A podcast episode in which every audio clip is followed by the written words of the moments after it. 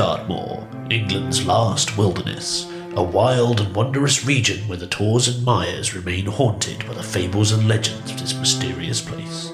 Welcome to Myths of the Moor.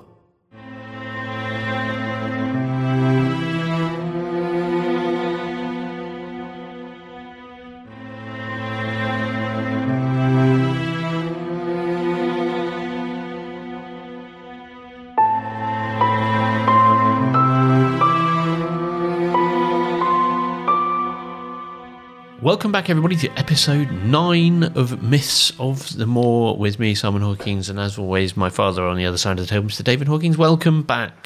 Thank you very much indeed. It's great to be back. In slightly different circumstances, we- we realise now it's been a rather long gap since last episode, over a year.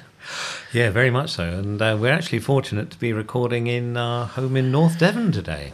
Yet not far from the very moors which we've been speaking about. In fact, yesterday we were up on those moors. Yes, we were. Um, Didn't see any strange supernatural activities. I saw lots of uh, holiday makers and Yeah, tourists. Actually, yeah, we were yeah. we were up on the highest points of uh, Dartmoor. Yes, Tor and High Willhays, Mm-hmm. and uh, enjoying the fabulous views across the plains of central Devon. Wonderful. Saw a horseman, an actual Dartmoor horseman, rustling some sheep. Yeah, we certainly did. and saw some animals, but no uh, spectral dogs or similar. No spectral dogs, no birds, no white birds, no, No. mysterious pigs. No. Um, and we've spoken about all those things We in have. previous episodes. But it sounds like today on episode nine, we're going to be talking more about animals. Yes, so, we are. curious creatures is the topic for today, It's is it? curious creatures today. Okay. Um, and of course, an awful lot of people associate the West Country with pixies. right. And strangely enough, we haven't spoken much about pixies in previous episodes. Although, if anyone comes down to uh, Devon or Cornwall, goes into the local tea shop, you can always buy a little stuffed pixie, can't you? really? Yeah, oh yeah, very much so. Well, they're not real; they're made of, of Well, I cloth. yeah, I hope so. Um, but they're traditional Devon pixies. okay. Um, And, and so, why the obsession with pixies then? well, a lot of people may wonder where this obsession comes from, and I have a feeling, I'm afraid, we have to go back to our dear old friend, Mrs. Bray. Ah, great. I thought you were going to say Baring Gould. I knew it'd be one of the two of them. Oh no, Baring Gould came a bit later. We may we may hear of him later Okay. on. Um, not sure actually.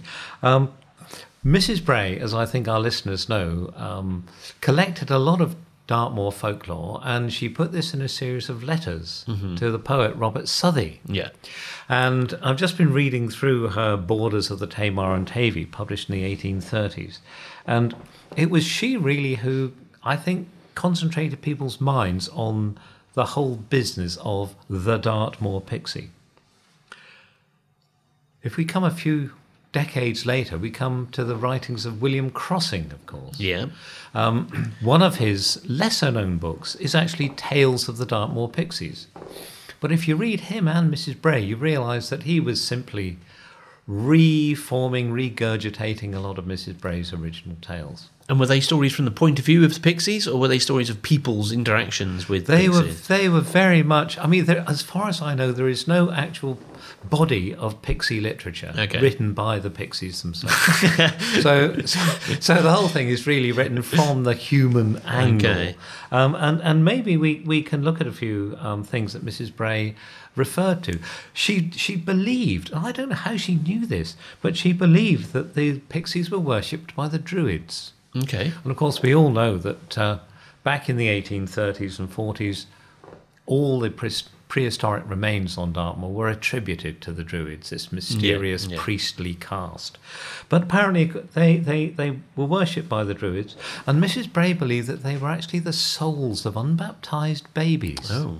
Hmm. Interesting. So is there is there is there a general sort of pejorative connotation when it comes to pixies, or are they seen as being because pixie when you think about a pixie is sort of generally a positive kind of sprightly kind of Well, that's right. upbeat type of character. Yes. But they're also known, of course, as elves, but not to be confused with fairies. Hmm. Sometimes thought of as and described as imps as well. Yes. So there is a good side and a bad side to the pixies, and I think it depends on how we as humans interact with them. Yeah. Okay. Um, Most of the time, they keep themselves to themselves. Mrs. Bray um, used to see them as dancing in circles on windswept parts of the moor, usually surrounded by frogs, crickets, and bees. Hmm. This is a, a strange thing. And of course, they, they do have a hierarchy, and there are elven kings and queens. Now, whether these cover local geographical areas or whether there is one Yeah. overall monarch, well, we really don't know. Um, but the elfin king apparently is supposed to reign under a cold moon, and at night he sends his people out. Now, sometimes he sends them out to annoy miners, for example. They hide their tools away. If they're not getting attacked by kobolds, they're getting annoyed by pixies. These know, poor old miners. They have a rough old time of it. Being a Dartmoor miner was not really a very No. uh, pleasant prospect No, at I can all. imagine. Um, but sometimes the pixies are sent out to make sure that uh, people are doing their housework correctly. and of course, people these You're getting shamed, Yeah. shamed by well, pixies. yes, but you also get praised if you do it right. So Okay. If you leave a bowl of cold water out on, on the side after you've done your housework, come down in the morning, you'll find the pixies have dropped a sixpence into the bowl. Hmm. Um, now, of course, a sixpence doesn't really exist in today's modern currency. It's equivalent to two and a half p. um, and, and so as- what, what's what's your recommended sort of uh, allowance to leave out for a pixie these days? well, no, the pixies give you the oh, allowance. they, no, Well, they're give, giving no, it to you. I oh, think- okay. So what can we expect? It's, it's like the tooth fairy type situation. Exactly. I think you've got to allow for inflation, and maybe um, the fairies could drop a nice shiny yellow pound Oh, coin into your bowl, Yeah. and you tuck that in your pocket. And next time you went into Tavistock um, to do your shopping, you'd use it in the parking meter, um, together with another one. Well, I don't course. reckon they'd have left any money for that lady who left her baby outside in the garden to get Oh. snatched away. No. Well, that was dreadful. We we might come back and talk about her Oh, again okay, in, a- in in a little bit. Something else they do apparently. Pixies go down into wells and make a strange noise. In Somerset. Um, no, a, a water delivery system. Oh, I see. Kind of well. Okay, gotcha, Yeah. gotcha. Um, Yeah, I thought I thought we were branching out there into uh, No, other local counties. Myths of myths of Somerset. No, no, no. Um, why they do this, nobody really knows. But in in other cases, they, they do rather benign and helpful things. They might Mm-hmm. help a lady with her sewing, Nice. and sometimes um, ladies would leave out um, little tiny um, suits of clothes, just just doll size, and uh, the pixies come at night, put the clothes on, they're never seen again. But sometimes you can just hear them singing their little song in the background. Pixie fine, pixie gay, pixie now will run away. and they always speak. Actually, they're a bit like pantomime narrators. They always speak in rhyming Oh couplets. dear, it sounds It- interminable. Oh, it is absolutely interminable. And of course, very often the pixies. What was in it for the people leaving the clothes for the pixies if the clothes just disappeared? Are they Si- getting something back? Yeah. Is it a protection racket? Uh, exactly. The Right. pixies don't come and bother them then. Right, They okay. don't make weird noises down there well or. So it's a sort of it's a sort of supernatural mafia, It's like a supernatural insurance policy. right? Yeah. Okay. You- Interesting. You you do well by the pixies, they will do well by you. Right. And it's it's it's quite a uh, sort of and they'll come and shake you down if you don't leave them stuff. absolutely Hmm. yes. Sometimes they'll come and steal your child. Well, yeah. And leave a pixie child in its place, the changeling. Oh, we haven't had that before, I don't think. No, and I don't quite know what Mrs. Bray was was trying to get at, but she said sometimes the pixies will steal a human child and pin it to their clothes. What Now, does that mean? well, Because a don't- pixie is surely much smaller than the human child. the pixies are minute because I mean, in a, no in another context, Mrs. Bray says that they they sometimes live in a hollow nut. right. which is incredible. It seems uh, very unlikely that it can both live in a nut and, And pin a human child to itself. It's it's bizarre, it? That seems vanishingly unlikely. But but it seems that sometimes if the child get grows up and gets a little bit too big, they hmm. return it to the mother. has this it is- been? Has there been a child, a, a changeling pixie child, in its stead for that whole time? Then Yes. is this is this what you know, mothers of Dartmoor would use as an excuse for why their baby was an absolute nightmare then for a period of time. Well, yes, but if a if a changeling is returned to its real mother by the pixies, that child has a lifetime of good luck. Hmm. So, in a way, it's it, it's it's quite a good thing. Hmm.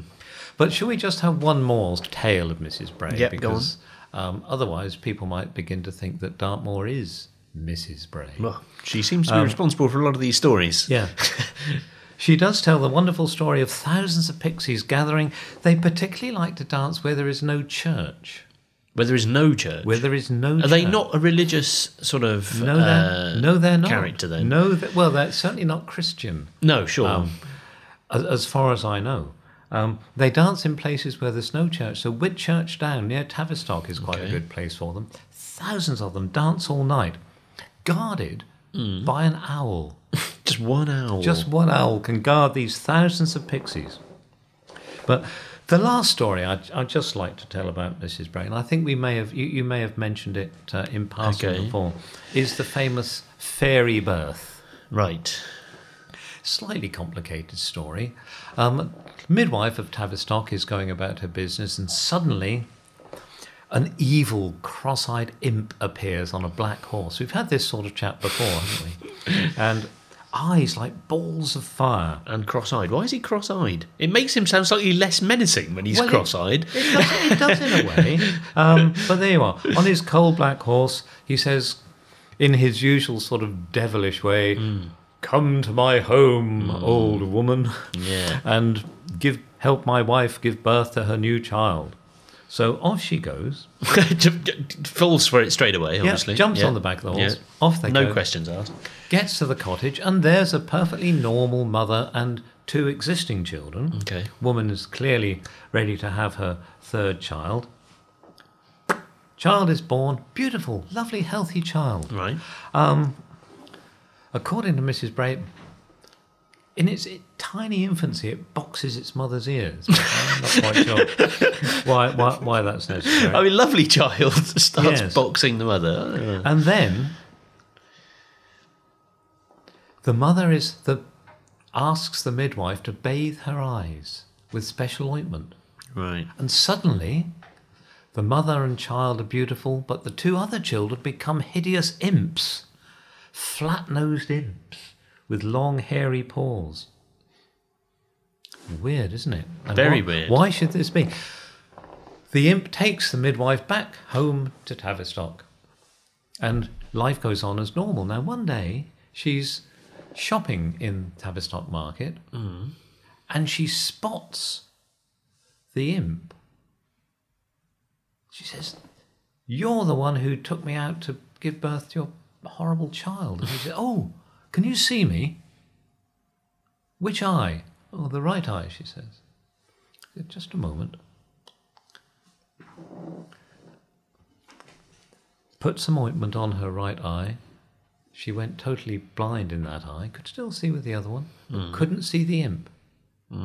So clearly, there is this strange ointment which enables imps to, uh, and fa- the fairy clan generally, Yeah. to make themselves invisible from the rest of us. Very weird. Yeah. And I think you, you mentioned the story of the beautiful garden with the lady with growing tulips. I think I've told that story before. No, I was thinking about the one where the woman's baby got snatched away. Oh yes, that was Blackingstone Rock. Yeah, Yes, that- Blackingstone Oh Rock, yes, yeah. This is a. I don't think there was any uh, pixie um, Pixie related related with that one, input in that story at all.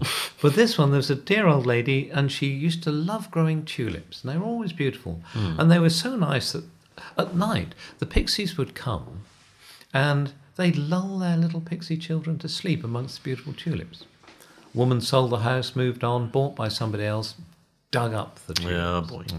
Tried to plant vegetables, they never grew. Mm. Eventually, the old lady died, and beautiful flowers came up on her grave. Extraordinary, Nice. isn't it? Yeah, well, there's a big thing about um, sort of um, plant deities. There's a specific word for them, which I can't recall right at the moment. Um, but there's lots of those different uh, plant deities, that, and you have to treat them all very, very carefully in Yes, order to you get do. your plants to grow in the correct fashion. And I believe there's sort of one for every different variety and every different thing. Because there's that story about that garden in Scotland where inexplicably it was incredibly successful. And uh, in, in an area that otherwise couldn't sustain any life at all they were able to grow these amazing plants. And it's because they were communing with all of these various different pixies and minor deities of different plants. Either that or the climate was better. yeah that's possible Yeah. Um, yes, I'm afraid I don't know the names of those plant deities.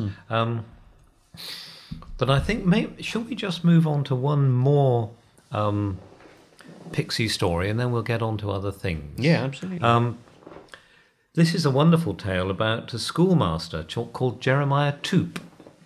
And he was schoolmaster at the grammar school in Ashburton, which is on the southern side of Dartmoor. And for some reason, we don't quite know why he was dismissed from his post. okay So, if you're a school teacher, what do you do? You immediately walk straight across the moor to Tavistock in the hope of finding another teaching position.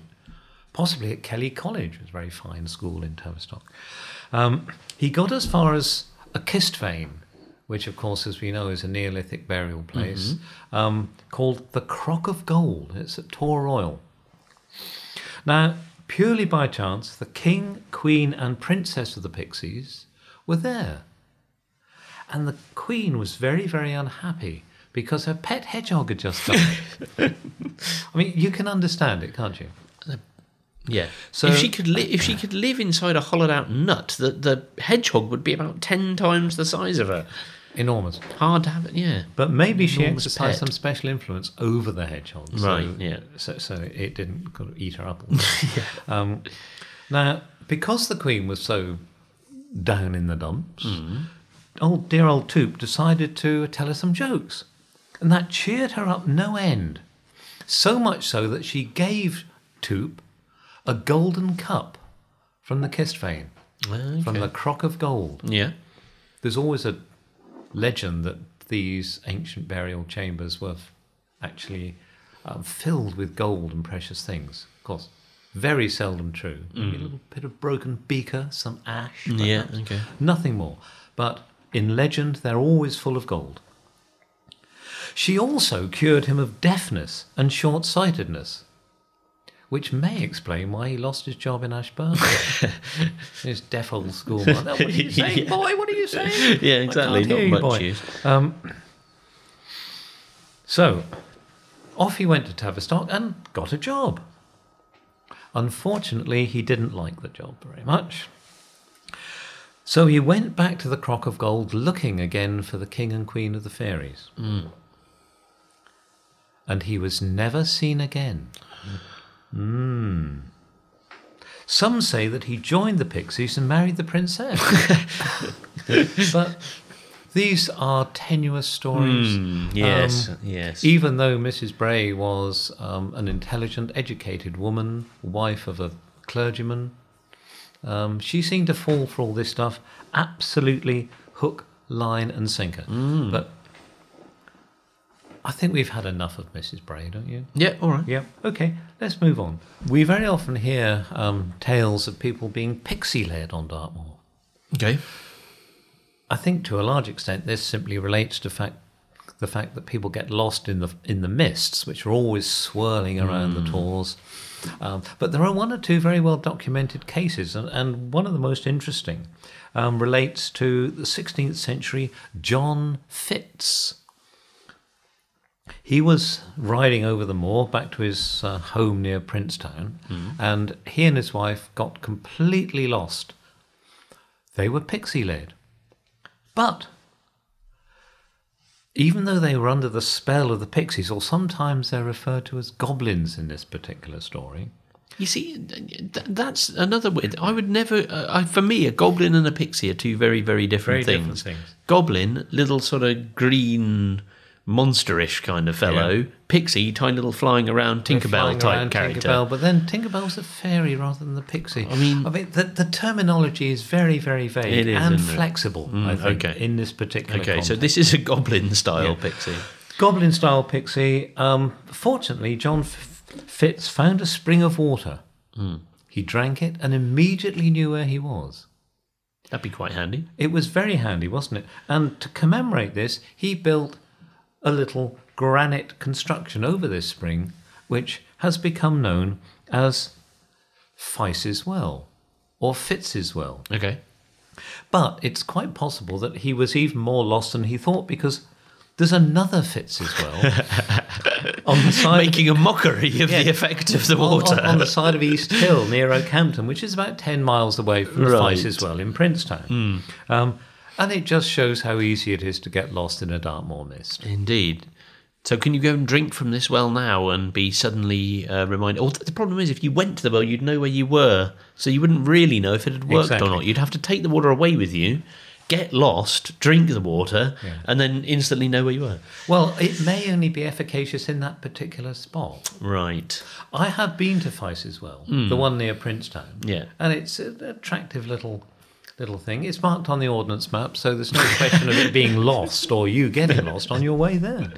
As long as you can read a map, you're okay. Fine. But then Um, you wouldn't benefit from the uh, effects of the water so much. Not, not at all. No, Yeah, okay. no. It's it's best to have a jolly good map, compass, or GPS system when you're Right. walking on the moors than randomly relying on finding a spring Okay, with magical properties. with yeah. magical properties, Yeah, having been good led advice. there by a goblin. Yes, good advice.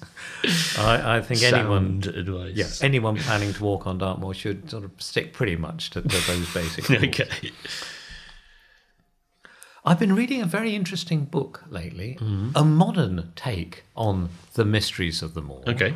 um, and it's called Three Men Seeking Monsters. Right. Uh, maybe some of our listeners will have heard of it. It's three guys.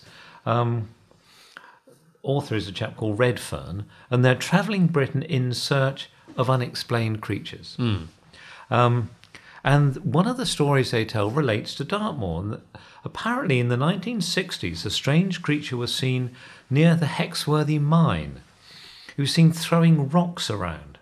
Now, this mine has been in use since the Middle Ages, and it's in a remote area known as the Hen's Roost. Okay. And apparently, the local authorities, I assume police or Dartmoor Rangers or somebody, chased this person for three hours and eventually captured them and took them to a hospital at Star Cross. Right. Now, Star Cross is the other side of Exeter, hmm. so why, why there, I don't know. He was more than six foot tall, naked but covered from head to foot in thick hair, very, very violent. And from Star Cross, he was apparently sedated hmm. and taken to London to an undisclosed location, and nothing has ever been heard of that story again. How bizarre. Is is this Nick Redfern, the author? Because uh, if it is, then Nick Redfern is a guy who's covered all kinds of weird and wonderful stuff for the last few years and has a bunch of quite interesting books on various supernatural and unexplained phenomenon. Well, in, in view of what you've said, I suspect it is. Mm, interesting. I Okay, just got that a note here that says looking. Redfern, three men seeking monsters. Three Men Seeking Monsters. I think that's definitely worth Yeah. checking out. Well, it's interesting to know that there are modern uh, stories, still still tales happening now of Well, weird stuff. well, that's right. And there are, in fact, parallels with some earlier reports from a local folklorist called Theo Brown. Hmm. And she witnessed a family of similar, and she called them cavemen, on the rocky cliffs above Lustleigh Cleave. But it's quite interesting because Redfern suggests that these creatures are what are known as cormons, Okay. the wild guardians of the land. And it's all very, very odd, but apparently they're summoned up by a mysterious group known as the Nine, who would meet at a stone circle on Dartmoor, possibly the Nine Maidens. And after various incantations, the Cormons would appear and they would wander the moors. But then the nine were mysteriously slain. The whole thing is very, very odd. But actually, that, that reminds me that the Cormons could also um, be the same as the European wild man, known as the Woodwoes. okay. But the Woodwoes can apparently be tamed by a virtuous woman. And the well known English poet, I think he may have been poet laureate, Ted Hughes, mm. wrote a poem called Wodwo, which was on this very subject. Now, interestingly, Ted Hughes spent the last few years of his life living in North Tawton, which is just on the northern slopes of Dartmoor. Right. And when he died, he was commemorated by a stone with just his name and the, his dates of birth and death, um, which was placed in a remote part of Dartmoor. And the requirement was that this stone should be very discreet. Its location should not be generally known by people. One of the reasons why the Dartmoor National Park Authority said, we don't want too many people knowing about this stone because it might become the subject of feminist agitation. Uh, yeah. Why so? Because apparently Ted Hughes, who was married to the poet Sylvia Plath, wasn't very nice to his wife. That should have put paid to them putting up the stone at all, it sh- really. Well, it should have. I suppose they thought, well, he was a good poet, bad man, but mm, yeah, what, sh- what shall we do? Hide the stone in the middle of nowhere. Yeah, which was exactly what happened. Of course, now people have found it, and the coordinates of GPS location is, is well known. So any feminist can go and destroy it should they choose to Yes, they can, but I don't think that has been a problem. It certainly hasn't been a big problem for the Dartmoor National Park Hmm. Authority so far. Now, earlier on, um, you mentioned the kobolds, didn't you? Yes. Another name for them on Dartmoor, of course, is the knockers. Right, yeah. Because they hammer away in the mines. And there's a particular complex at Chaw Gully on Challacombe Down, Okay. um, near Warren House Inn. If you go to Oh, the yeah. pub at Warren House Inn and you look across the road and down, that's where the big tin mining Yes. area I once was. well. Um, but the knockers are thought to be misshapen beings. Meaning what exactly? Well, meaning that they are of hideous aspect. Oh. And they could well be the same as the poet John Milton's goblins or swart fairies of the mine. oh crikey. So he was right, Milton was writing about that even back in the 17th century. And of course, where did, where did Tolkien get his inspiration for the orcs? Yeah. They were horrible swart fairies of the Yeah, mine. true, If yeah. you think about the book and the films. Yeah. Um, so there, there are lots and lots of um, correspondences between these early Dartmoor tales and later folklore and later literature. So it's fascinating stuff. Of course, mortals have been known to meet up with these creatures as they roam the moor in darkness. And St. Leger Gordon, who is another folklorist of Dartmoor, we've mentioned him before, I think. Um, he associates Chaw with Dartmoor's Grim Raven. We've spoken about this before in previous episodes. Um, and the raven is supposed to guard the mine and it warns the knockers of treasure hunters who then appear in their hideous form and chase them away. And it's still said that today there's still a, a vague malign presence haunts the area of those mines. Hmm, Fascinating. Sometimes a knocker is or has been seen by, by motorists as a case of a misshapen creature being seen at Green Coombe, not far from Chaw Gully. Apparently, people driving along have seen this hideous human creature running alongside the car, waving his arms desperately, warning of danger. Could it be a knocker who's wandered from the mine? We, hmm. we don't know. Warning of danger, though. Yeah, what danger? Hmm. Well, maybe the driver was If the knocker's worried, you've got to be got to seriously be worried. seriously concerned. yes. Yeah, oh, yeah, oh, oh. I would say so. The, knocker's knocking. Yeah. yeah. Slow down a bit. Oh, dear. Yeah, it's fascinating. Though, It is it? pretty weird. It's very, very strange. Now, have you ever heard the word hinky punk? Uh, no, I might have heard it on uh, a children's TV show. Perhaps it sounds like something you might hear from a Teletubby. It was later used by J.K. Rowling Ah, in some we of the. Harry Potter books. That's but probably she where heard borrowed it from much earlier references. Okay. The Hinky Punks were thought to be the first dwellers on Dartmoor, and they would act as guides. They were pretty odd because they had one arm and one leg. Now, I Hmm. Wouldn't have thought um, having only one leg was a particular attribute if you wanted to be a Dartmoor guide. I think it'd be quite negative. I find it situation. hard enough with two, Yeah. and maybe even the help of a trekking pole. um, but one leg, one arm, Hmm, challenging. yeah.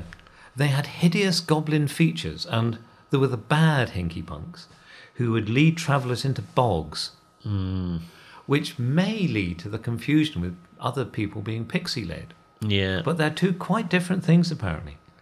Some say they're nothing more than will o' the wisps. You know, the marsh Yes. gas that you see over Ray Barrow Pool and Yeah, yeah. Myers, places like that. Um, but who knows? I mean, weird lights have been seen over Long Amicombe, which looms over the valley of the river West Okement. Hmm. And that's one place where the hinky punks are supposed to dance the night away. Really? We weren't far from there yesterday. We we, we didn't see any hinky punks, we didn't see we were any hinky punks at all. But a lot of people will dismiss this, I think, just as, as pure imagination. But if we visit Tallstock Church in North Devon, which is, is not far from where we're sitting here today, Yeah. we can find a hinky punk carved on one of the 16th century bench ends. Ah, interesting. And what form does it take then, this hinky punk? I'm glad you asked that. It's like a very long, thin dog with grotesque human features, but only two legs. It sounds horrible. So, It's oh, so, so that doesn't subscribe to the one leg, one arm setup. Not at all. I think there are either different impressions of hinky punks or maybe subspecies with different uh, ratios of arms and legs. Again, Yeah. it's one of those things we really don't know. Those some of the descriptions do make you wonder because you, know you've got a cross-eyed imp fella Yeah. and then a one-legged hinky punk. Uh-huh. Yeah.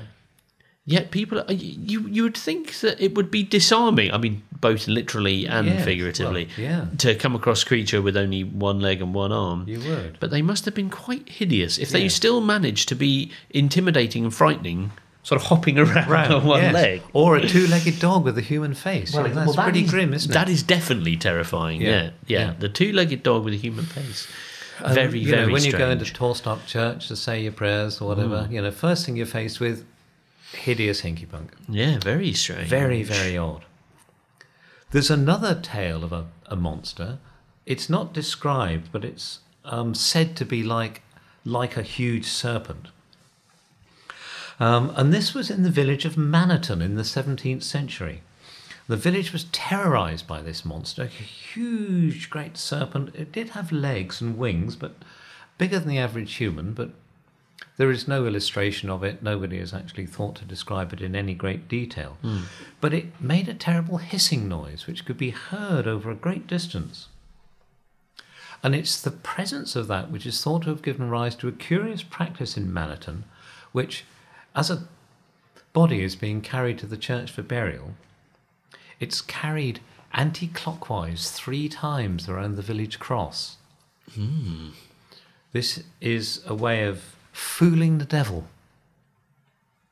who is supposed to be such a clever guy, and yet he's Yeah. fooled by the simplest of things, Yeah, isn't exactly. he? Sometimes. Yeah, weird. Um, but needless to say, the vicar of Manaton Yeah. thought this was a, a very, very pagan practice. Yeah, sounds must be stopped. pagan. Yeah. But instead of just saying to the people, "I'd rather you didn't do that," as you bring Yeah, the coffin, yeah. Give that stuff a rest. Yeah. He demolished the whole cross, Oh. chucked it over the edge.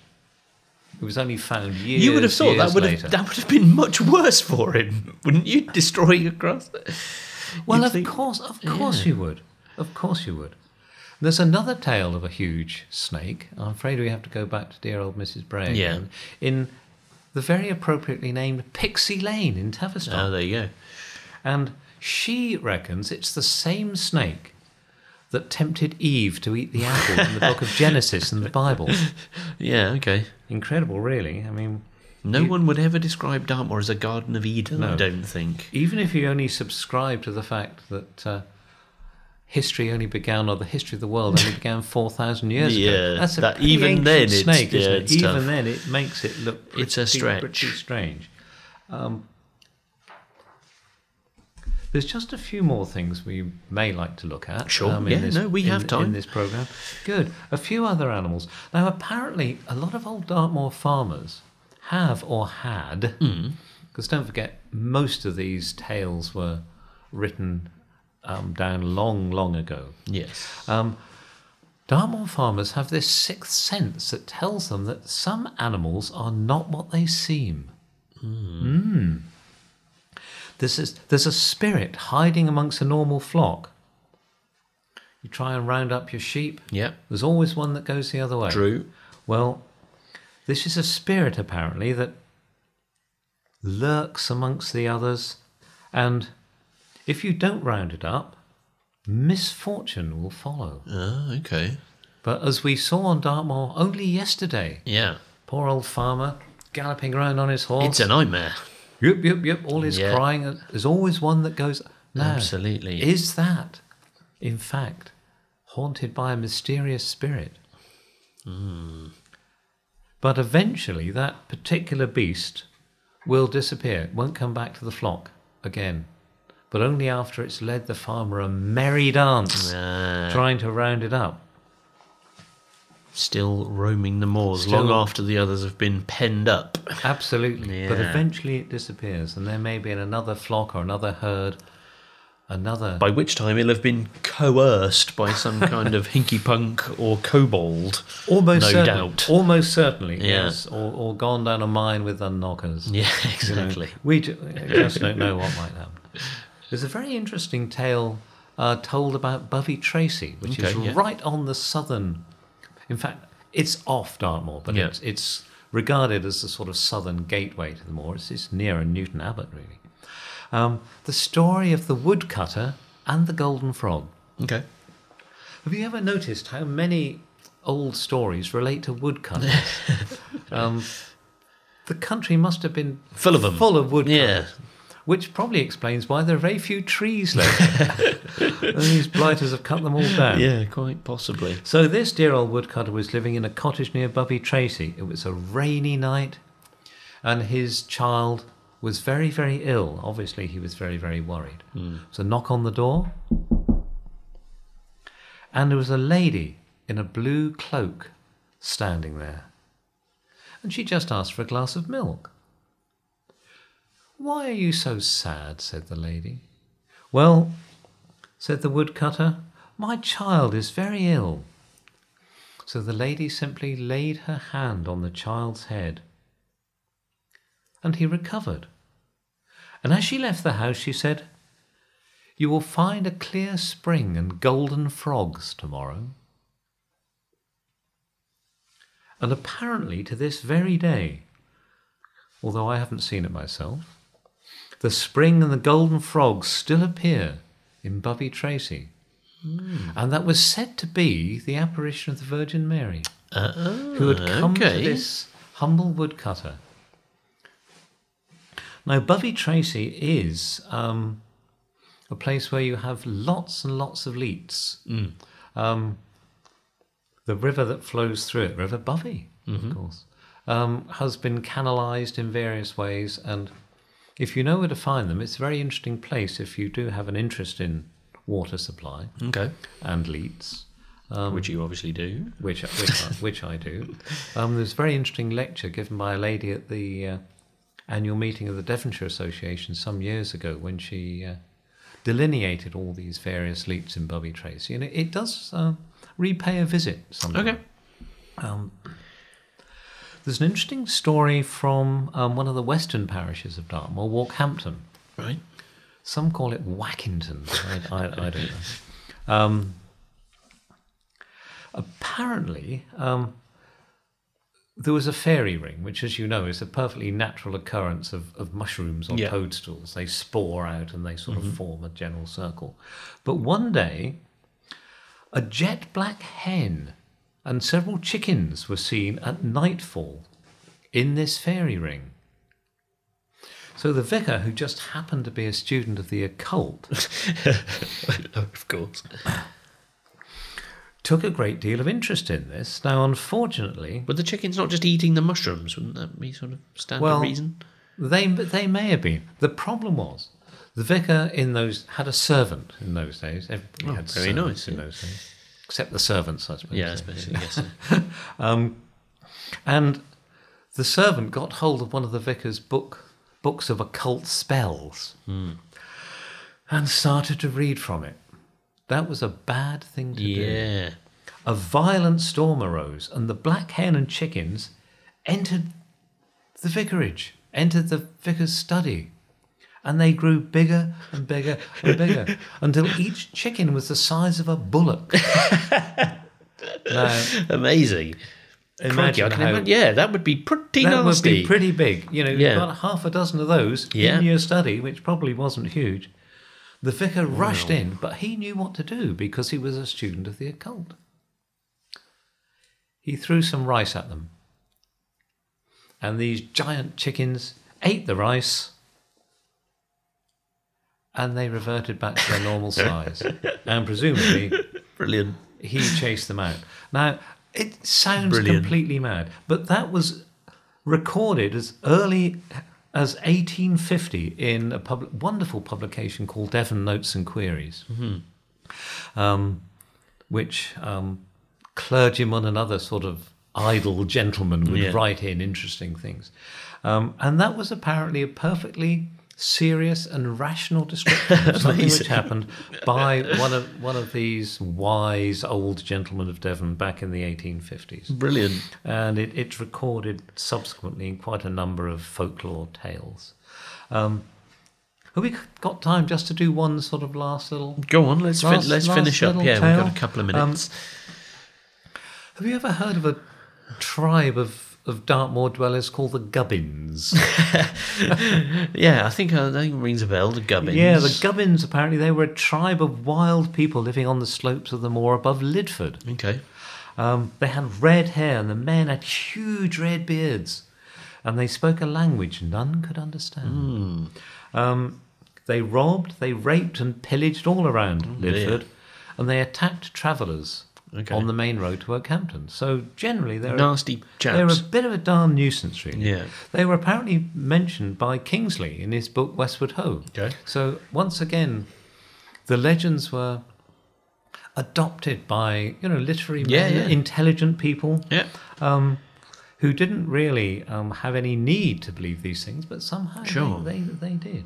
Um, they resisted capture. Nobody, nobody could actually tame them down, but apparently, over time, they became more and more civilized.